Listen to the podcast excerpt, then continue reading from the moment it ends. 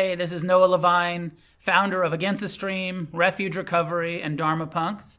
Thanks for tuning in to the podcast. I hope you're enjoying the Dharma.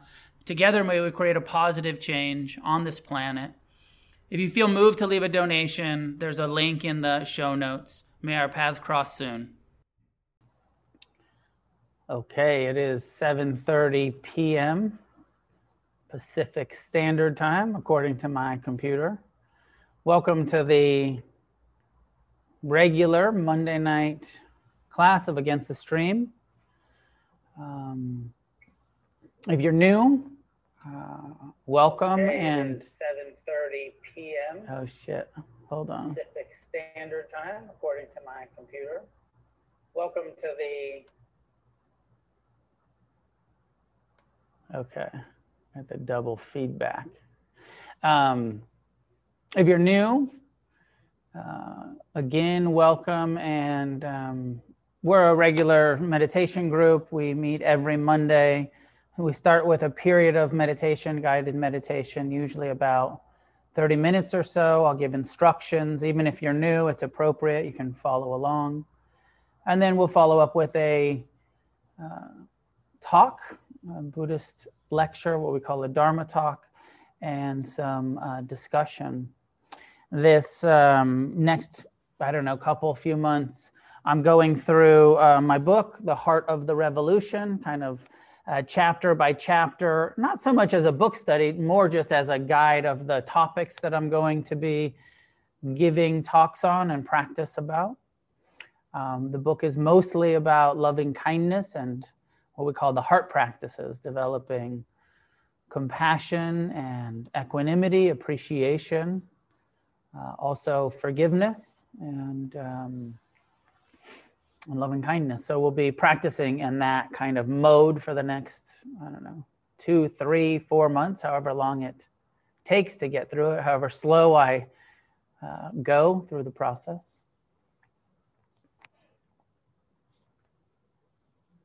Since we haven't quite opened up to the heart practices yet, uh, I'll stick with the mindfulness instruction for tonight. And my own sense and my teacher's sense is that mindfulness, which is bringing the attention to the, the present, the here and now, uh, works best if you bring an attitude of kindness, an attitude of friendless, friendliness, um, of uh, patience and acceptance, if we bring a kind of a gentle and accepting aspiration to our meditation practice, then the whole thing unfolds much better. Sometimes we can get a little too uh, eager, a little too too much effort, and um, people end up turning meditation into another way to judge ourselves, another thing to fail at, rather than a, a very healthy uh, long-term process of, of training the mind. So uh, again, everybody welcome and glad you're with us. Um, uh, try to stay for the whole class if you can, hear the talk, hear the discussion. And um, we'll begin with a period of sitting meditation. So find a way to sit that is upright and relaxed. Find a place in your space. Maybe you're already there in your chair, on your couch, on your bed, wherever you're sitting, and arrange your posture so that your body is upright without being rigid or stiff, so that we're sitting in a relaxed, upright posture. And allowing the eyes to be gently closed.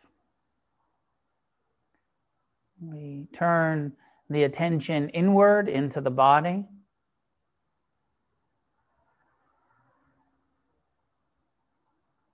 With the intention to be patient and accepting and kind towards whatever we experience, towards our minds, our bodies, our emotions.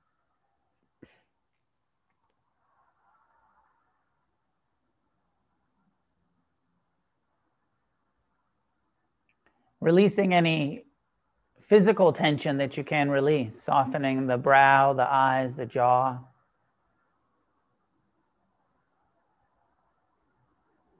Releasing any tension in the neck or shoulders if you can. Let the shoulders just fall a little bit more away from the ears towards the earth.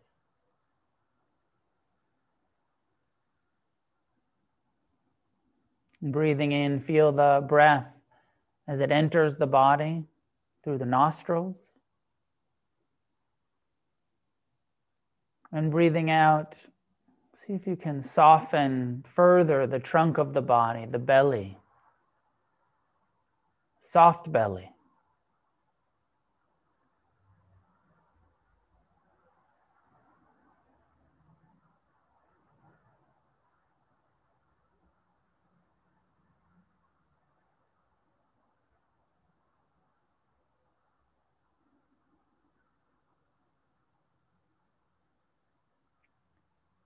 Letting the thoughts be in the background, letting the sounds be in the background, directing our attention to the sensations that the breath creates.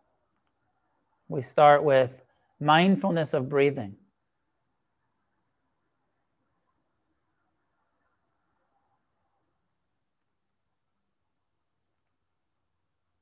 Not trying to stop the mind, but we are trying to stop paying attention to the thoughts of future and past, and bring our full attention to the present.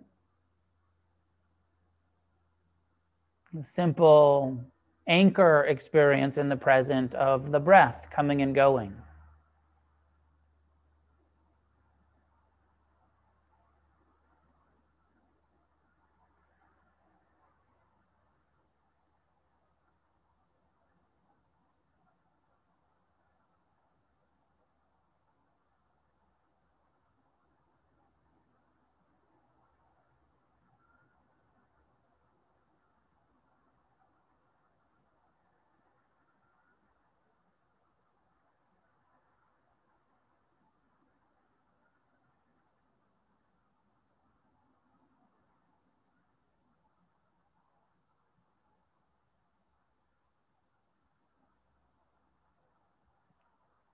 Breathing in, what lets you know that you're breathing in? What do you feel?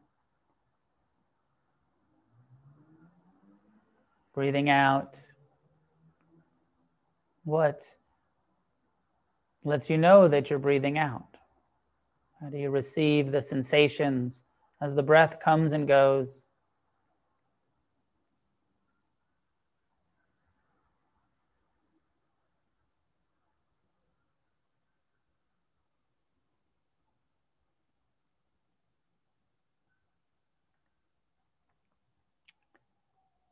When the attention is drawn away from the breath, as it will be naturally, just acknowledge where it's going back into thinking. No need to judge it or fight with your mind. Just acknowledge thinking. Name it with a friendly, accepting tone in your own heart and mind, if you can. And then come back to the breath disengage from that thought, setting it aside, not now. Come back to the breath.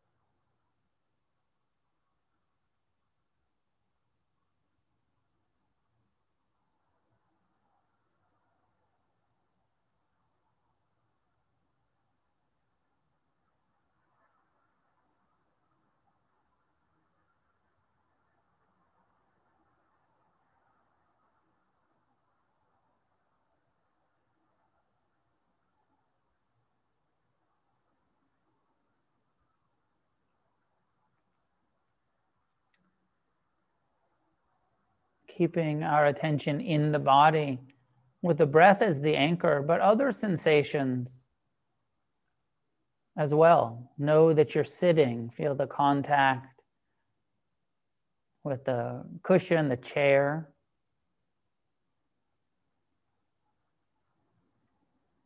Bring mindfulness to the breath coming and going, but it's really to the whole body, sitting, breathing. This is the first foundation of mindfulness practice, where we attune to our physical form, this body. The sense door of feeling the body.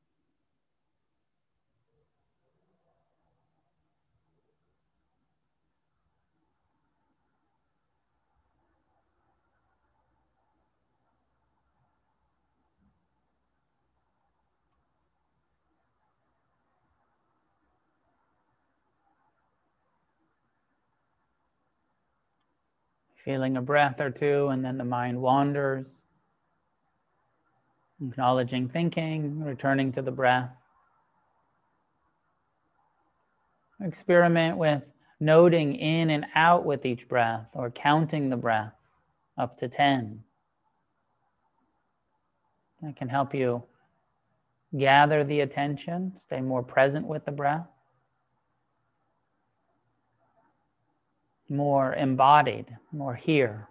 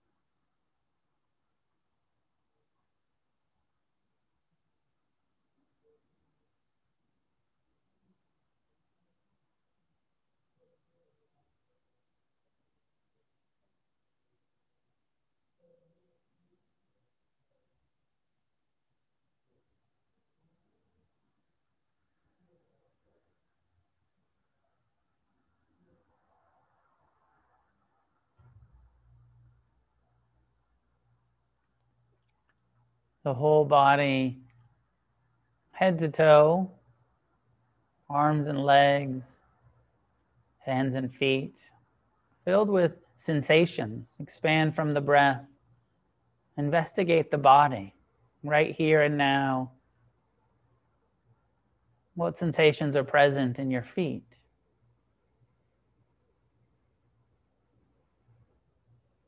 Your legs.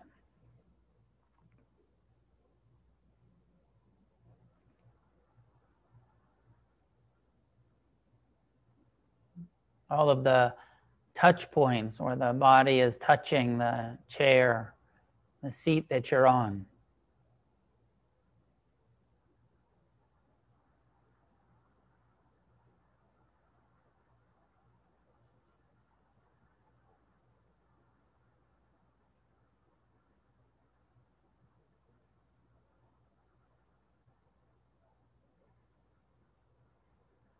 Contact of our hands resting on the lap, on the legs.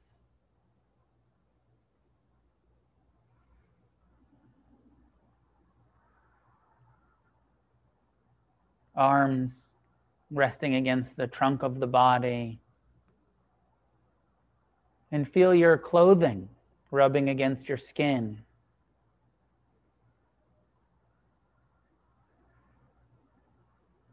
As the torso expands and contracts with each breath. Feel the shirt rubbing.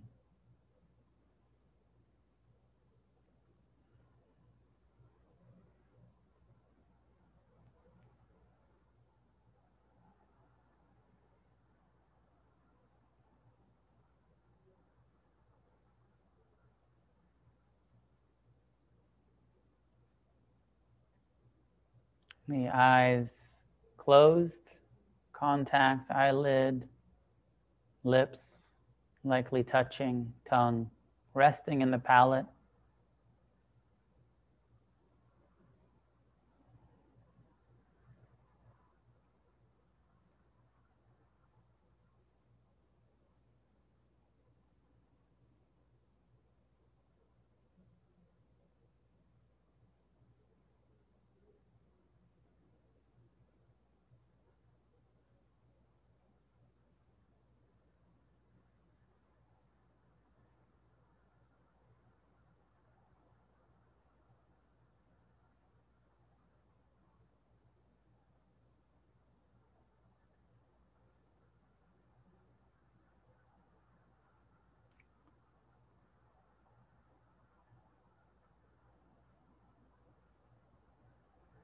Keep on disengaging from your mind, returning to your body.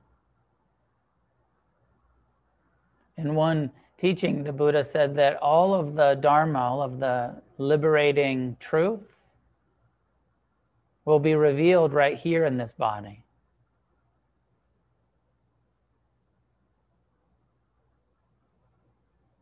Pay that close of attention to your body as though everything that you're seeking is right here, not we're going to think our way to it, but that we're going to feel it right here in the body. We're going to know it directly.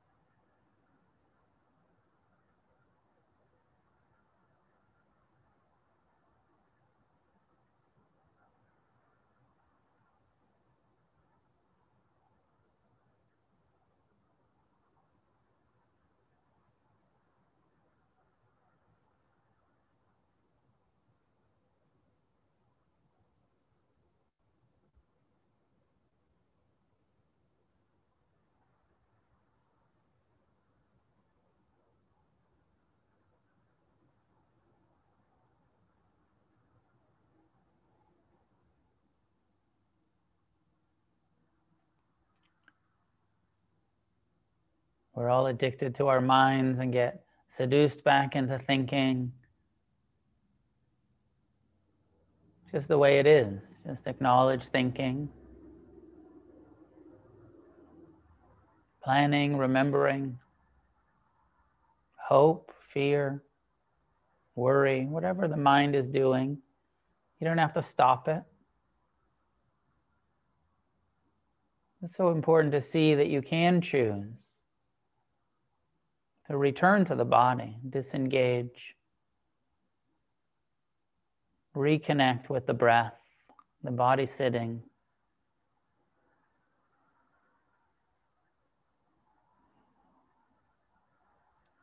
Feel the impermanent nature of each breath.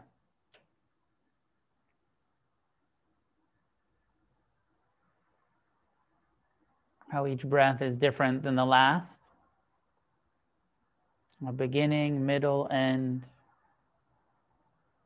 A new texture, temperature, depth.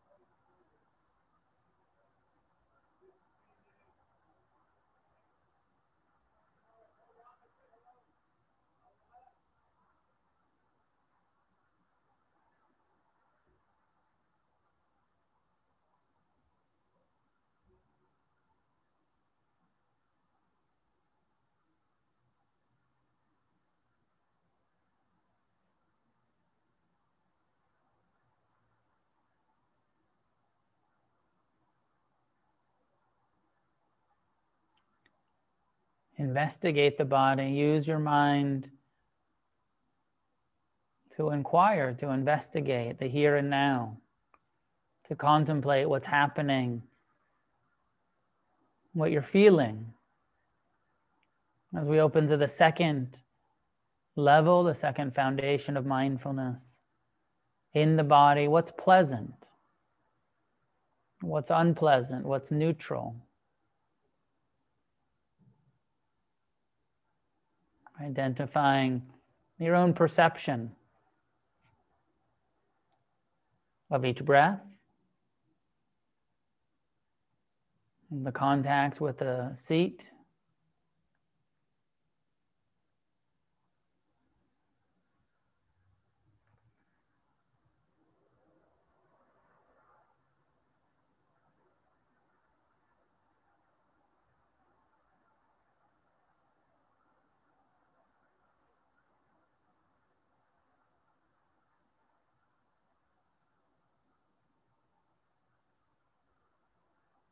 Anything unpleasant, we learn to tolerate, to meet with mercy and compassion.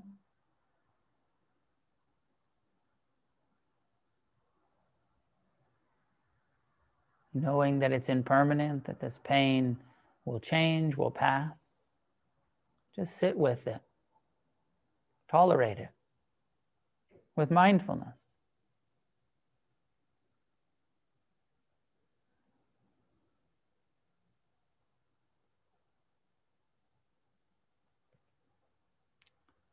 Anything that's pleasant, you can direct your attention to. Also impermanent, changing.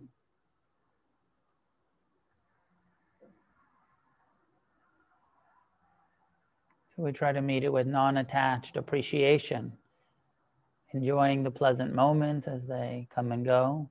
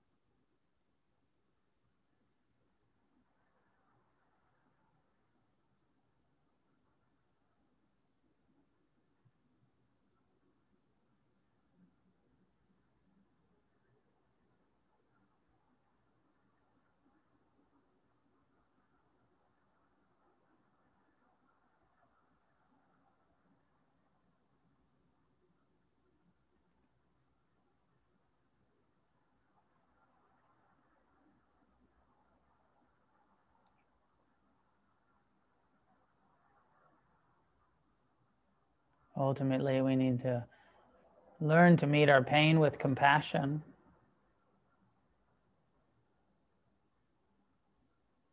Mindfulness helps us do that as we turn towards the reality of the impermanent, unpleasant sensations in the body.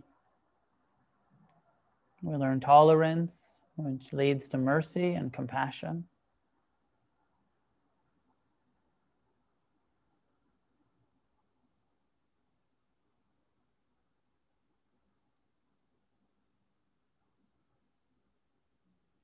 Softening into each moment just as it is.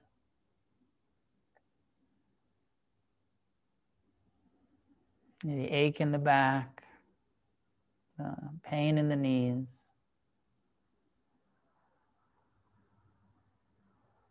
The loud mind, the worried heart.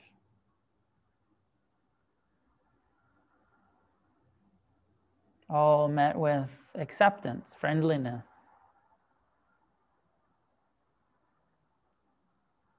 Right now, it's like this.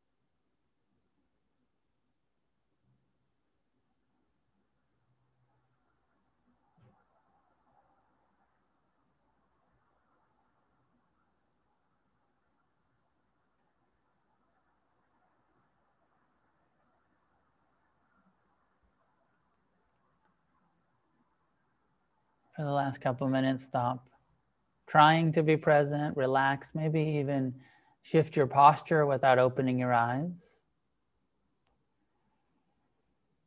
Feel the sensations of moving, stretching, releasing pain, and pay attention. Where does that, if your body was uncomfortable, where does it go? How quickly does it dissipate?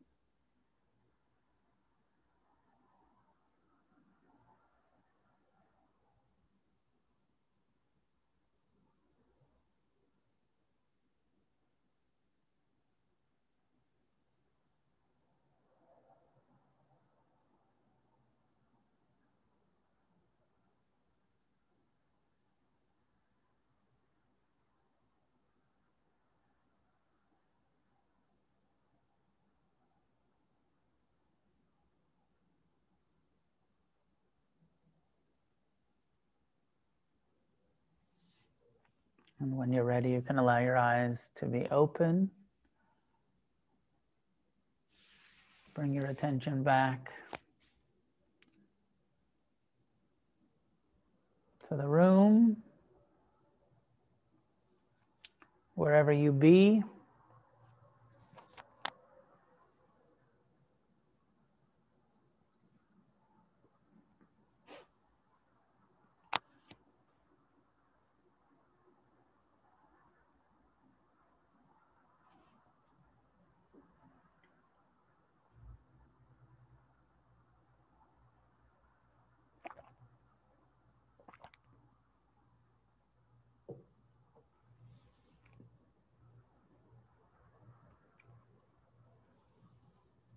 I'm going to begin this. Um, well, we really we began last week with the intro to the heart of the revolution, and as I've said, you know, the the core of this um, teaching is about the importance of loving kindness, the importance of compassion, the importance of non-attached appreciation and forgiveness, and you know what we call heart practices, this um, uh, emotional uh, intelligence, this ability to meet life in a intelligently emotional response, the response that uh, doesn't cause suffering, the response that ends suffering.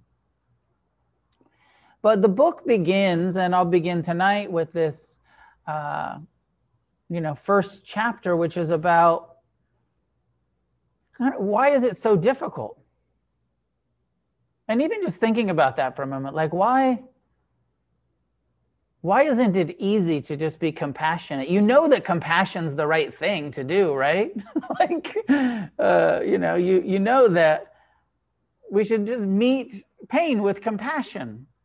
Um, we should just be kind Kindness is the right thing to do. Why is it so difficult to be kind sometimes?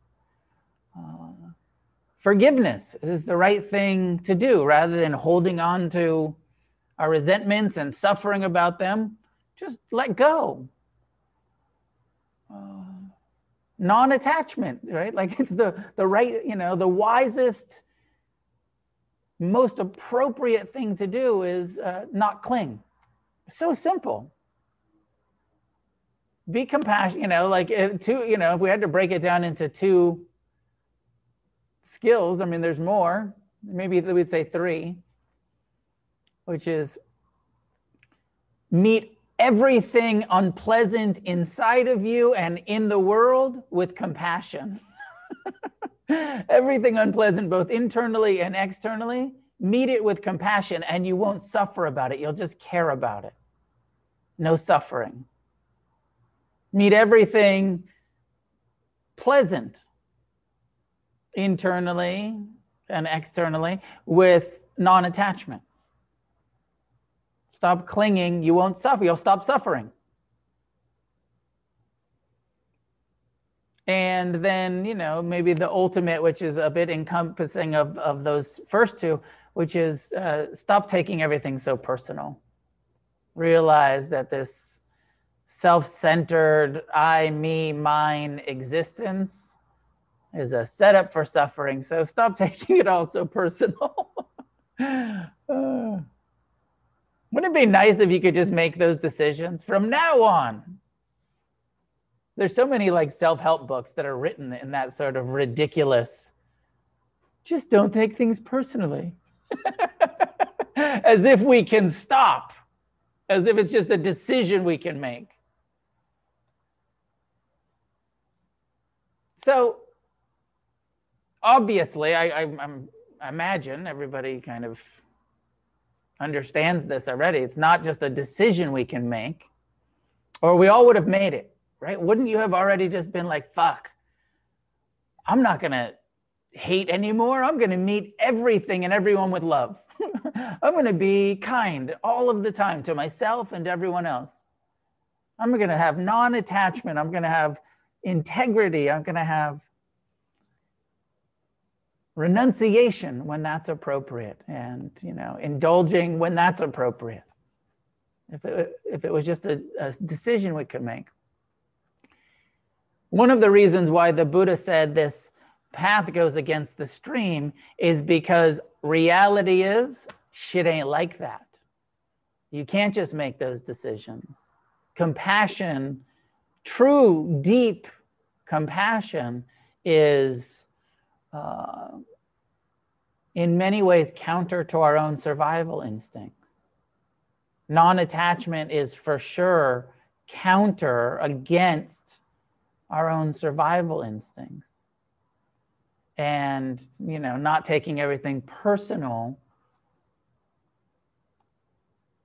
is not a necess- is, is against, you know, this sort of I, me, mine is again, it's this sort of instinctual drive. We're born into a self centered system. Our operating system that is just in us, is just implanted in us, is one of self centered craving and aversion. So the good news is, and I hope this resonates, I, I, like it to frame it like this the good news is it's not your fault. It's not just that you've been doing it all wrong and that's why you've been suffering. It's not your fault. This is the Buddha's first noble truth. Suffering is normal.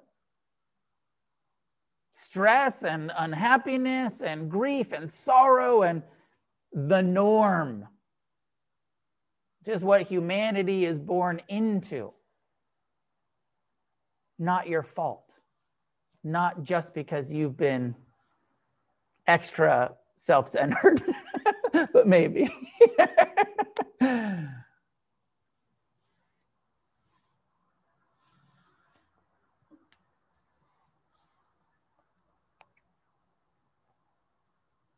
the setup is that we are born into a uh, you know, the Buddha never really explains this, but here's how I kind of get my mind around it. He never really asks the, like, well, why are, he never really answers the question, well, why are we born into a body that craves pleasure and hates pain and is self centered? Why are we born, like, why aren't humans, you know, I, I guess the way that I would frame it is like, why haven't we evolved yet into beings that are compassionate? why haven't we you know why why are humans still in this you know sort of base uh, kind of gross state of greed hatred and delusion? Why? Do you know don't you want to know why? I do. But the buddha never answers. He never really tells us why. He just says this is the way it is here we are why isn't really the right answer or the right question. The right question is, what the fuck are we going to do about it? This is the way it is. I crave pleasure. I hate pain. I take everything personal. And I suffer. And I don't want to suffer anymore. How do I break this self centered craving and aversion reality cycle that, that we all have been born into. so he doesn't answer the the why, but um, what I believe and what uh, evolutionary biology, you know, kind of borrowing from the scientists, breaking out of the Buddhists and borrowing from, you know, the education resources that we have.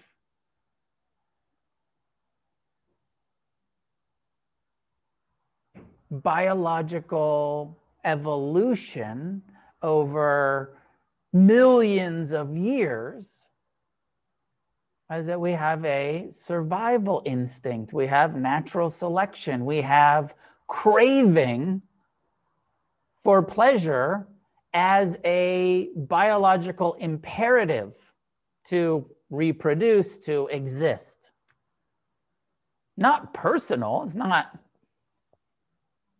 not anybody's fault, just the way it is. Just how we have evolved. And we haven't evolved to the place where we feel so, uh, you know, abundant and so safe and so whatever we want to call it, that we're no longer constantly fueled by craving and aversion. We're still.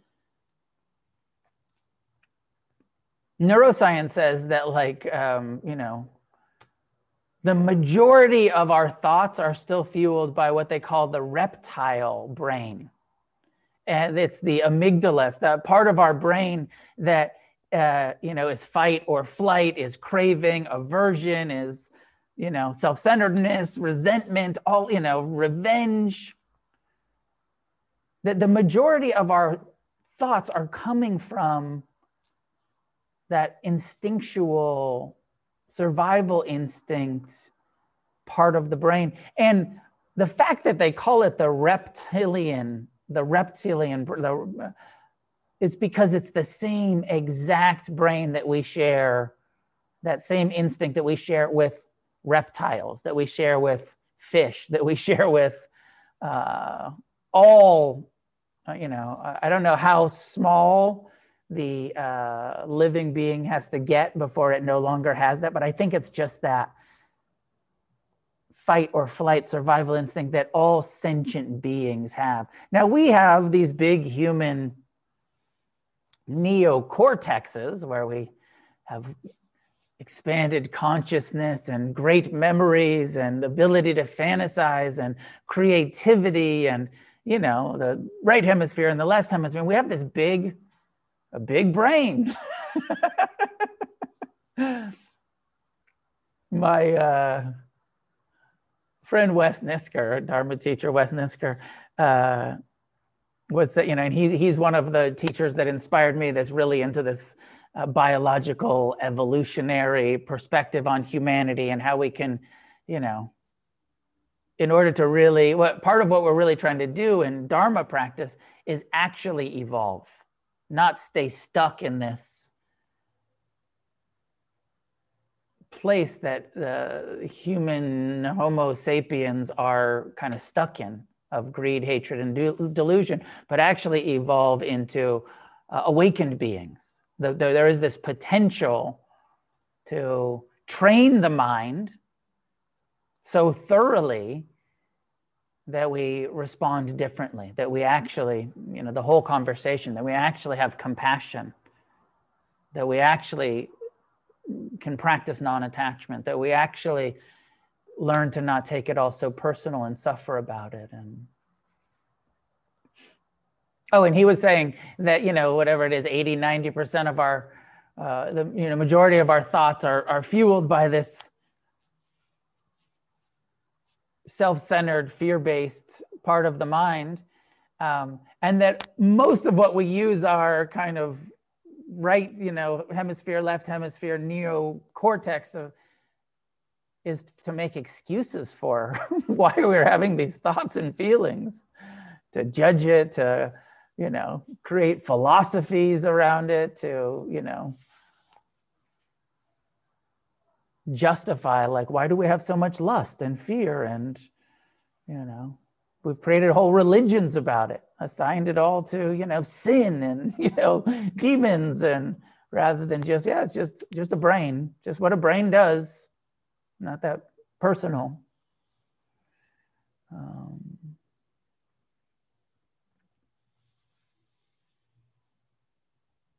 so we're up against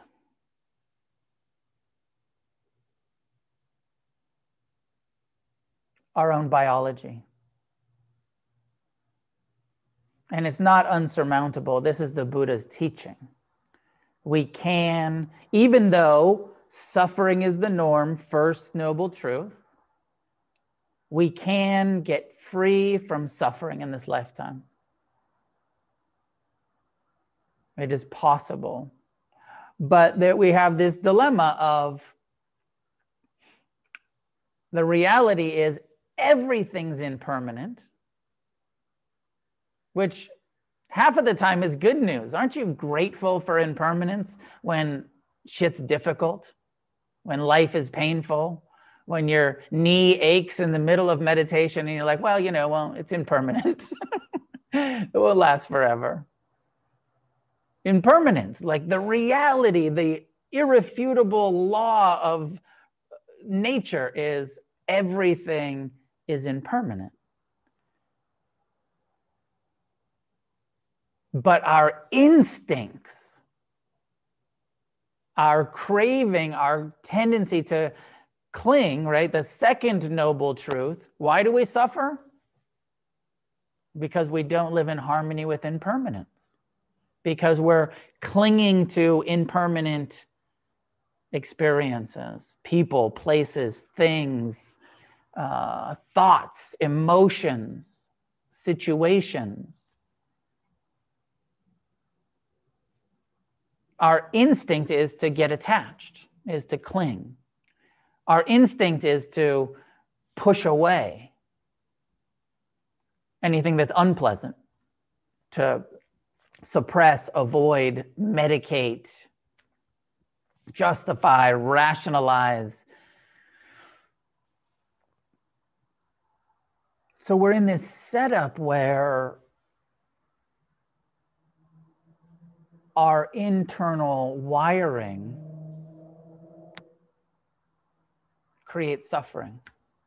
The natural human tendency is to suffer about the painful shit that's happening and to get attached to the pleasant experiences that are happening.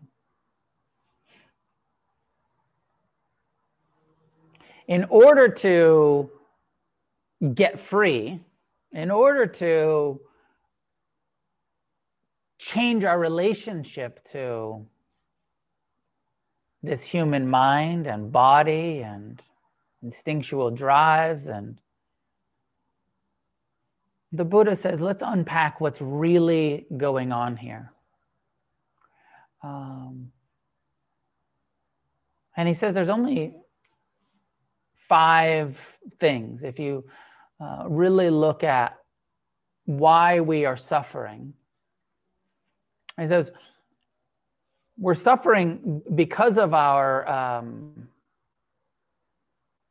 misidentification, our personalizing and attachment to or aversion to the body. So, and it's where we spent most of our meditation tonight. Just meditate, just being mindful what's happening in your body, breath coming and going, sensations. So just reflect for a moment how how identified with your body are you? How much do you think I am this body? This is who I am, this is what I am, this is how this body feels dictates whether I'm happy or I'm unhappy. If I'm healthy and then I'm happy. If I'm sick, I'm unhappy. If I'm in pain, I'm unhappy. If my body is experiencing pleasure, that's good. I like that. If my body is experiencing pain, I suffer about it. I hate it. So, all of that is around this first, what's called skanda or heap or pile of the human experience, our body. But what is this body really? the you know the, the way that the buddha breaks it down he says what what's going on here really just the four elements this body that we take so personally, that we become so identified with, that we are born into, that we age in, that we are, I don't know, custodians of this body, just the four elements. There's the earth element, and there's the air and fire and water element. And when, you know, when we're uh, fetuses, when we're, you know, in the uh, gestation and, and, you know, kind of uh, growth maturation process in our mother's stomachs, it's, you know, just the four elements, you know, her body is the four elements, and then she's eating the four elements, all of the, the food that is created based on the four elements and then that forms our body and this this body is the four elements. And this is one of the um, things to, to reflect on and to practice with. This is part of the first foundation of mindfulness to see the body to experience the body to reflect these four elements that make up this body are the same four elements that make up everything in existence.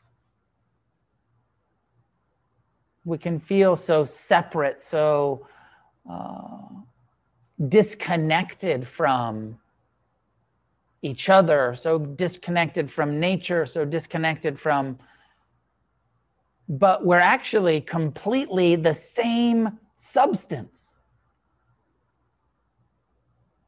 four elements, experiencing the four elements in all of these different uh, forms.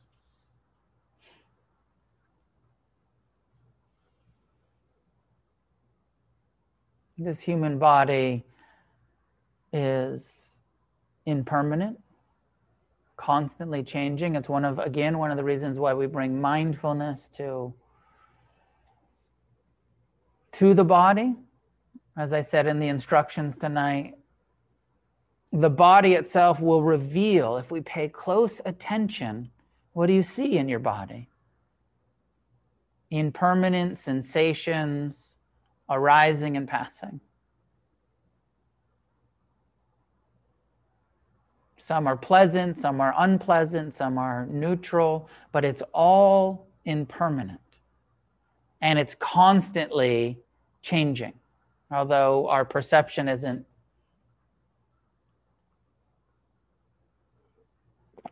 our perception isn't sometimes sharp enough to see the impermanence so we kind of get this delusion of like this one's really lasting this one's really sustaining for a long time um, but if uh, you know the sharper our concentration the sharper our perception the more we see the subtle reality of impermanent sensations. And the more we start to see this body is truly just the four elements.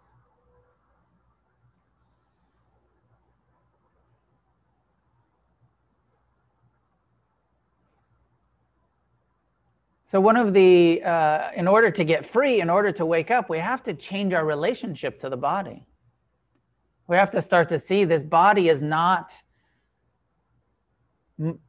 my true self. It's not who I actually am. It's a temporary, impermanent, unfolding, you know, from birth, it's changing, maturing, growing. And we we have this memory, which is one of the other uh, skandhas, piles. We have this memory, so we think like, oh yeah, I remember being a kid.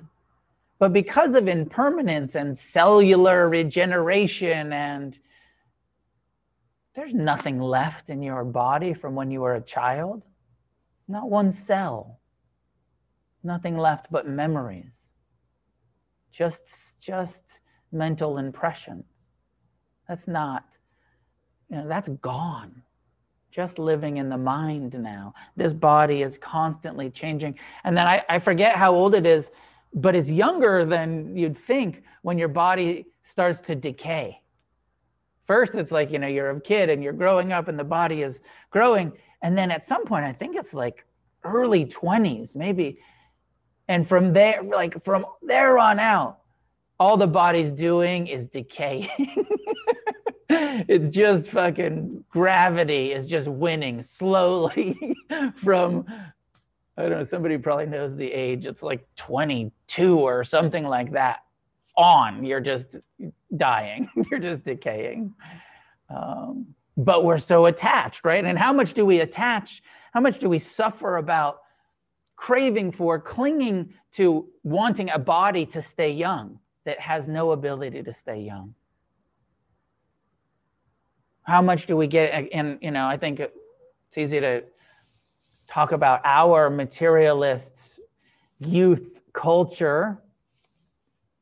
Maybe it's not true everywhere, um, but certainly America is a, a glaring uh,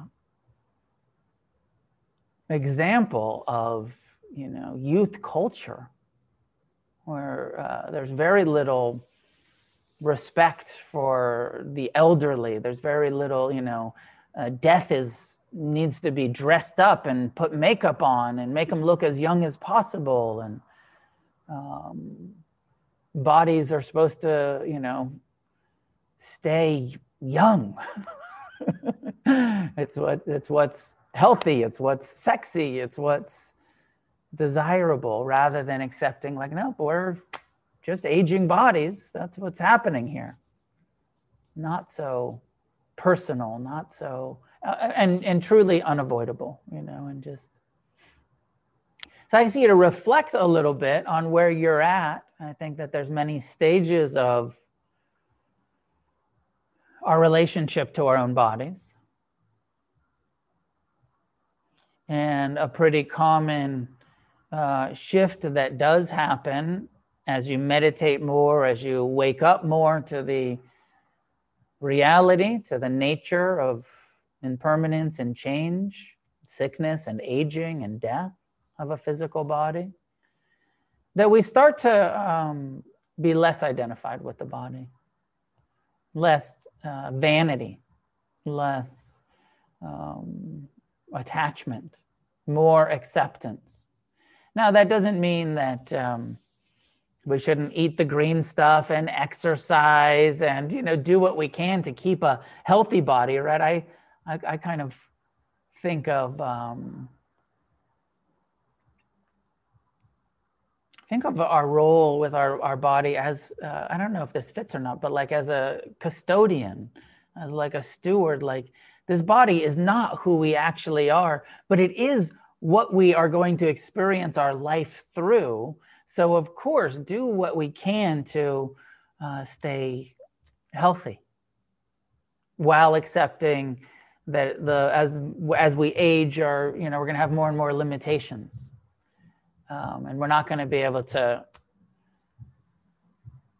have the you know we just won't have the energy that we had when we were younger as we get older that just is part of aging and we accept that so this whole first reality is we're in this body and we're in this body driven by a uh, survival instinct that is out of whack with impermanence. Then uh, part two, number you know number two. I don't know if I'll get all the way through all five, but we'll see.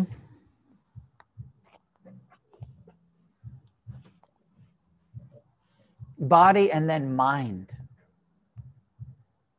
Your mind. We ha- we're born, as I was talking about, these brains with the survival instinct, the fight or flight, the craving, the aversion, the self centered tendency of the human mind. There's a body, there's a mind. And the mind uh, includes, you know, the roots of, of emotions.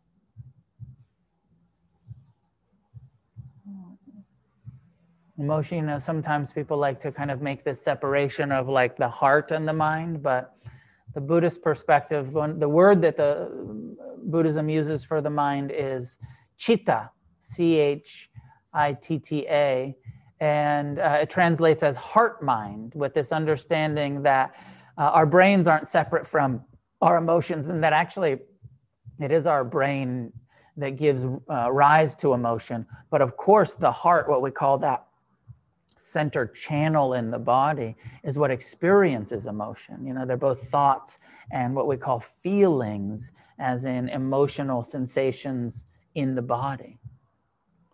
And so we have these minds that are not self, not personal. It's not, you know, like the whole setup, as I said before, not your fault. You're just born with a impermanent body and a self-centered mind. Everyone is. Now, I do think that, um, you know, if we have enough adverse, early life adverse experiences, what we like to call traumas or extra difficulties, it does, it can change the wiring, you know, uh, it can make it even worse, even more difficult. But the reality is it's difficult for everyone human life is just it's difficult for everyone. Everyone suffers. And then you know many people suffer so much that we turn to substances and we turn to behaviors and we become addicted and and we you know respond to our, the pain of our life in uh, ways that actually just make it worse and worse. Worse and worse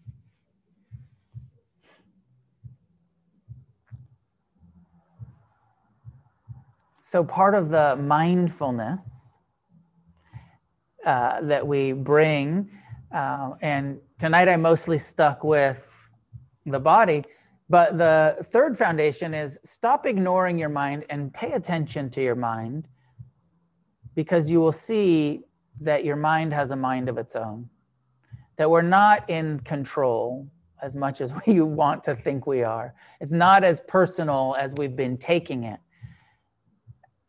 and you can start to pretty quickly as you practice mindfulness of, of, of a, a kind of what my teacher calls unentangled participation with your thoughts. So it's not a detached observation, but it's a not being so entangled in I am thinking, but this quality of experiencing the thought and participating with it. And you can investigate and, and start to identify how many of the thoughts are uh, intentional and how many are unintentional or volitional or non volitional? And just like in your meditation tonight, what was your mind thinking about? And were you doing that on purpose? right? Were you sitting here, you know, doing the kind of shopping list for the week or the, uh, you know, intentionally plotting your revenge or intentionally worrying about some shit. Like, I think I'll just sit here during meditation and I'm going to worry about money tonight. or I'm going to feel lonely or whatever, you know, like it's the, as soon as you start meditating, I, I, you know, for most people, it becomes so obvious. The mind just has its way with us and we don't have that much control we don't we don't have control over it. We do have influence. Like even in that simple practice of learning to break our addiction to our minds by paying attention to the breath disengaging from the i me mind doubt fear craving stories in the mind and just coming back to breathing in breathing out and it's so key it's such an important skill to be able to disengage. But we can't do that forever. So this is where the third foundation comes in of like okay break your addiction your identification with the mind but now develop discernment because the mind is also the uh, place where you're going to experience wisdom. Yes it's filled with self-centered sources of suffering, but it's also going to be, you know, the trained mind becomes an ally, becomes wisdom mind. And so you have to have that unentangled participation as we train the mind. And then you see more and more, oh, there's wisdom arising. There's compassion in my mind. There's easy non attachment, forgiveness. And all of that also experienced by the mind. So this uh, trap that some people get into, right? You kind of you come to meditation, you're like, well, my mind's causing me suffering, so I'm going to ignore it. and it feels better when I'm ignoring it. What a dead end that is, right? What a temporary low level of relief is a relaxation technique meditation where you're just sort of replacing your thoughts and ignoring it rather than what the Buddha, this brilliant teaching from the Buddha of turn towards your mind and see it clearly. See that all thoughts are impermanent, that some thoughts are wise and wholesome and worth uh, engaging with, and some thoughts are ignorant and confused and not, we're, you know, just let it be impermanent and developing discernment, that unentangled participation and uh, wakefulness of what is happening in our own minds.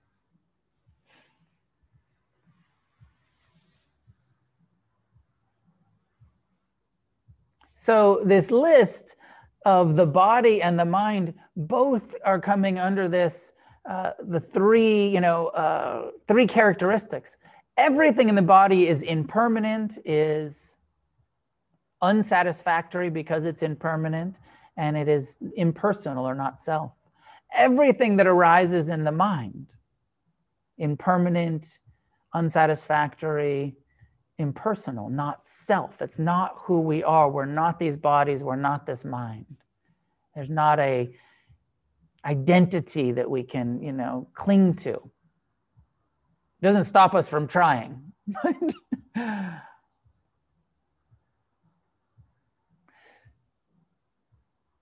Third thing on the list, you know, the, the reality of we're born into this human body, we have a mind, and we have um, feeling tone that everything that the mind and body experience are perceived, are felt as pleasant or unpleasant or neutral.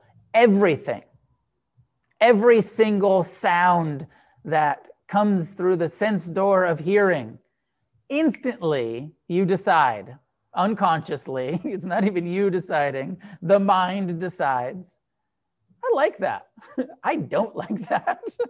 eh, neutral, neither liking nor disliking. Instantly, everything that the eye sees, there is a instinctual liking, disliking, pleasant, unpleasant, neutral perception of whatever uh, we experience through the eyes, through the ears, through the nose, through the tongue. And it's so easy to get stuck in our self centered perspective that what I perceive as pleasant is pleasant. right? Of really not just having that wakefulness that's like, this is just my perception, but to really assign that meaning of like i have great taste and what i like is the good shit. And anybody that disagrees with me they're just wrong. You know if you don't think uh, chocolate is delicious you're just wrong. If that's not pleasant to you you know? Um, and so this is such a key to our happiness and again, to see that all of the feeling tones, all of our perceptions are changing, are impermanent. And much of it is, is very much impersonal. It's based on the conditioning of our life, of our culture, of our, um, you know, like I don't know how many uh, Australians we have with us tonight, or, or you know, American folks, like uh, Vegemite, for instance the taste of Vegemite. I don't, you know, like how many people find that pleasant, really? And you know, millions and millions of you know Australians and maybe English, and like they, it's just it's delicious to them. Their perception is like their conditioning is like you eat that stuff from when you're a kid, and it's just delicious. right? It's a they have a pleasant perception of it. Um, but you know, if, for most people, I think I could be wrong, but my, my sense is that for most people, if you don't grow up eating that shit and you try it, you're like, whoa, this is fucking disgusting. this is unpleasant. How do you how do you put spoonfuls of that shit on your toast?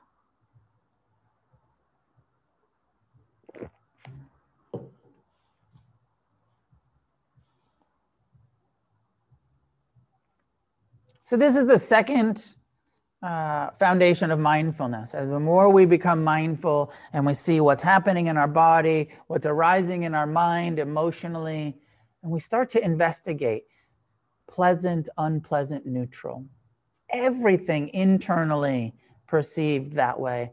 And the more we can name it and know it, the more we can take responsibility for that's just my perception. That's not truth. Vegemite's not gross my perception of it is it's unpleasant. That music isn't terrible. Just my perception is that it's it's not pleasant to me. And my tastes and my preferences and my conditioned responses, they're not the right ones and everybody else is wrong. We each are just in this conditioned experience of we have different perceptions of what's pleasant and what's not pleasant. And you can um, avoid so much conflict in your life if you can, if we can learn to communicate and to, to communication is part of it, but it's just like that understanding of uh, these are just my perceptions rather than it's the reality, then it's the truth. And there's a humility that comes with this kind of awakening of just because I experience something to be unpleasant doesn't mean you do. Just because I experience something to be pleasant doesn't mean everyone else does or has to agree with me. So, feeling tone, mind, body, feeling tone. And then there's the part of the mind and and then the next two are both parts of the mind that the buddha breaks out and he says and then there's this um, way that we perceive the world based in memory sense impressions of the past and how we create this delusion of permanence based on memory. This a lot of the coming together of I am the same person that I was 10 years ago and 20 years ago and 30 years ago is based on because I can remember it. Now, what we know is that our memories are imperfect and they're biased, and the, the you know the kind of uh, we make up all kinds of uh, stories about the past based on if it was pleasant or it was unpleasant or you know we really don't have a photographic uh, memory of what happened, but we have our perception and our stories about what happened. But memory is uh, unreliable and it is impermanent and it is impersonal and it is uh, unsatisfactory and it causes so much suffering you know and and just reflecting on like in your meditation or in your life how much of the past thoughts does you know what's your mind's tendency in the memory? Do you remember the pleasant times? Are you somebody who reminisces a lot about the good old days? That was so cool. The 80s was the best and you know? Girl when i was a kid growing up was you know we were fucking punk rock was dangerous. It was so cool. You spend a lot of time in that or or does your mind have a tendency to remember and create an identity around the pain? It was so painful. I've been through so many hardships. I've suffered so much. I um, you know, and, and really kind of get identified with the pain, the memories. Or future, Right? How much did I, you know, how much, how much of the planning mind, the projecting ourselves, the creating of the future imagined self is about like how great it's going to be, how much fun that vacation is going to be, how wonderful it's 2021, the suffering is over. Finally. 2020 was terrible, but 20, the future is going to be awesome. The past sucks the present sucks. the future's going to suck. You know, just looking at how our, you know, does your mind have a tendency towards worrying or optimistic? Uh, it's going to be great, fantasizing. Do we, you know, and and but this this skandha, this part of that the Buddha is talking about, he says, okay, there's a body, there's a mind, there's feeling tone, there's memory, and then the final one, consciousness.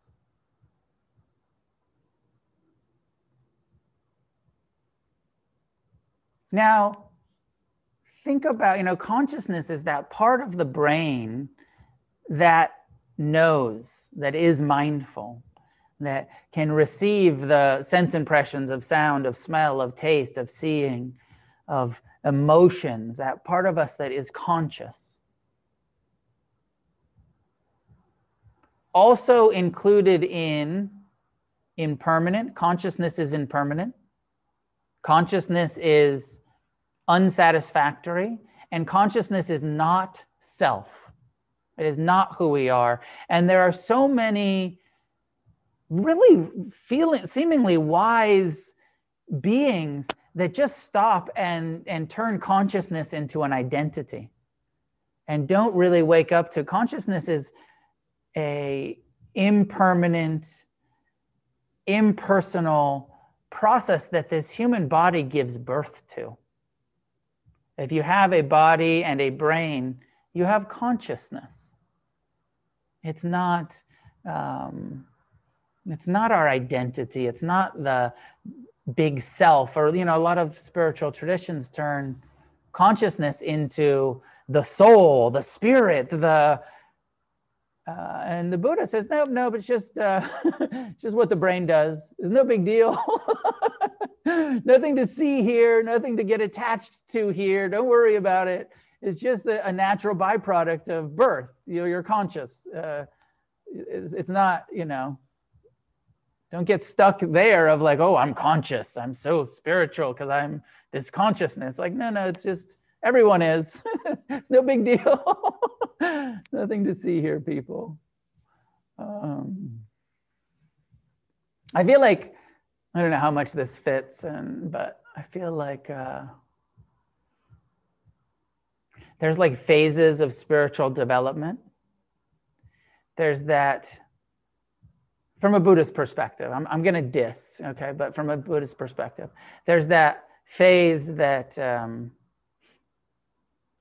most of us come in with, which is like, I am this body, this mind, I'm a human being,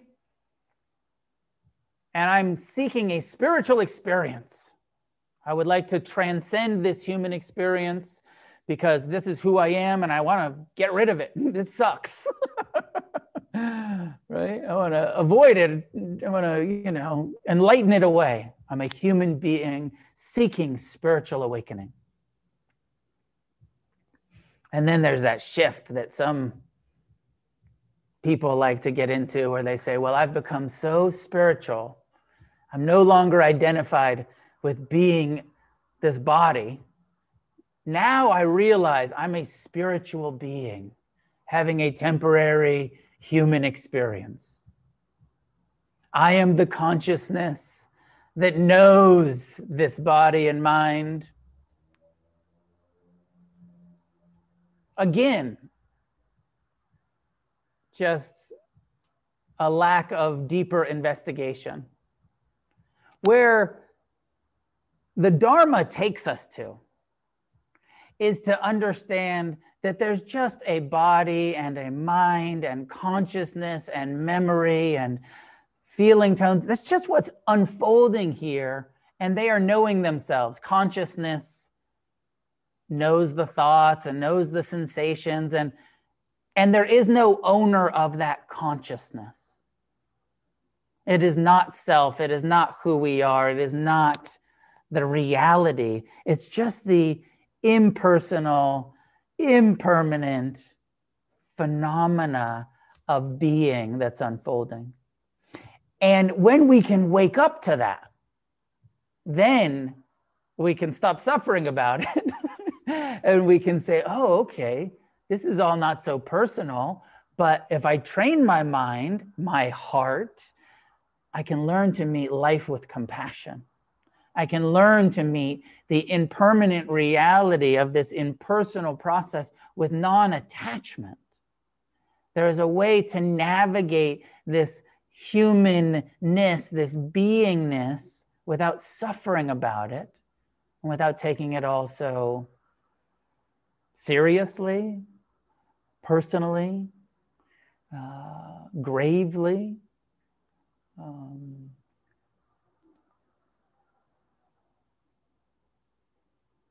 the beginning of this chapter, you know, starts with this uh, that that piece that I shared last week about um, about fuck the world, about um, not falling into the trap of seeking our our happiness from the uh, the word the world the um, it said the buddha spoke of a middle path a path that leads against the stream and between two dead ends. The first dead end is that of worldliness of seeking happiness from the material or sensual experiences. And that all of this list of the five skandhas if we're looking to the body as our source of happiness or to the mind as our source of happiness or or pleasure uh, pleasant sensations or or clinging to consciousness as self then we're stuck in this dead end of materialism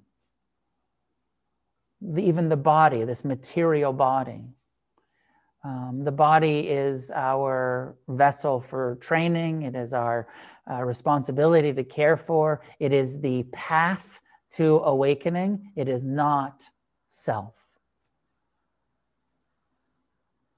I hope that this makes some sense to you.